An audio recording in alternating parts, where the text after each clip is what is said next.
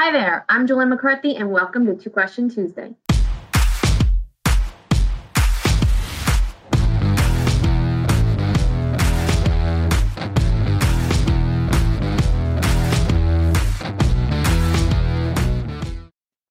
Each week, Two Question Tuesday answers randomly picked questions submitted by our clients.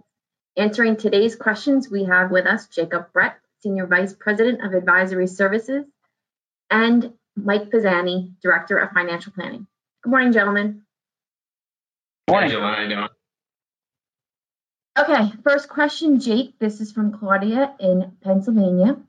She asks, What are your thoughts on Tesla and where do you see it going in the future?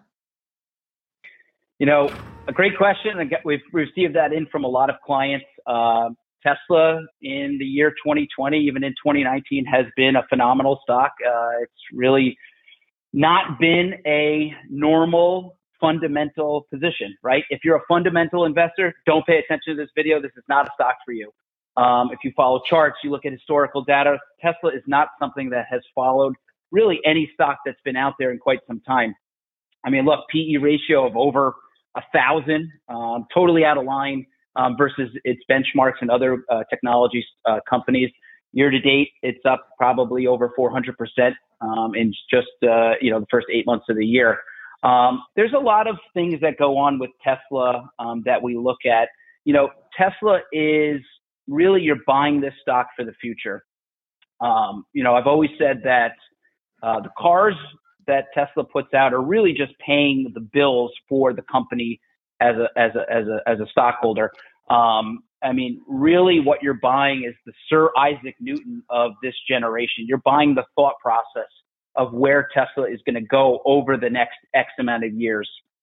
Um, you know, with it being up 400%, a lot of that has come from this recent uh, five to one stock split that will happen later in this month um, that they announced uh, earlier this month. Um, probably the best benchmark to compare that against is is Apple in 2014 um, when Apple was around $700 a share. They announced that they were going to do a seven to one stock split. That allowed for some ferocious buying in Apple position because you have a stock that really isn't available to a lot of people at $700 per share. But hey, when stock is uh, $100 a share, look how intriguing that is. Now, a, an average investor can go out and, and purchase multiple shares for a lot cheaper of a price.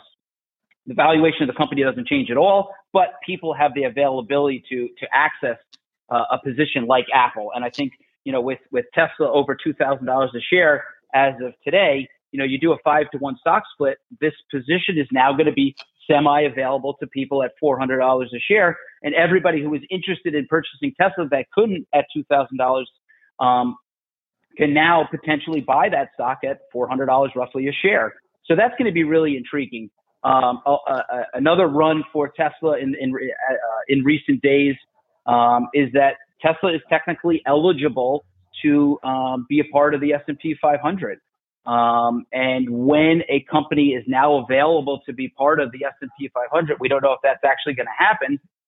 But you know, with largely index-based funds out there, they're technically going to go have to go out and buy positions of Tesla and and add share value to to the overall company. So, you know, again, if you're a fundamental investor, this is probably not the stock for you.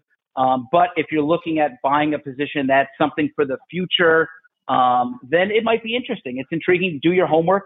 Um, uh, take a look at the underlying value of, of, Tesla and see what you're realistically buying it for. But it's a very uh, interesting stock. It's it's one of the uh, most recent phenomenons in the stock market, and uh, I think it's uh, it's an interesting it's an interesting stock that's available to to shareholders. Thank you, Jake. Okay, Mike. Next question is from Dan in Arizona. He asks, since more than 50% of the people might vote by mail, how would the market react if a winner is not declared the night of the election and we are told it could be it could last at least several days, if not longer? That's a dangerous scenario. I really appreciate the fact that Phil's not here and you gave me the political question this week, by the way, because I hate politics. Um, so I think that this is a very dangerous circumstance for the market.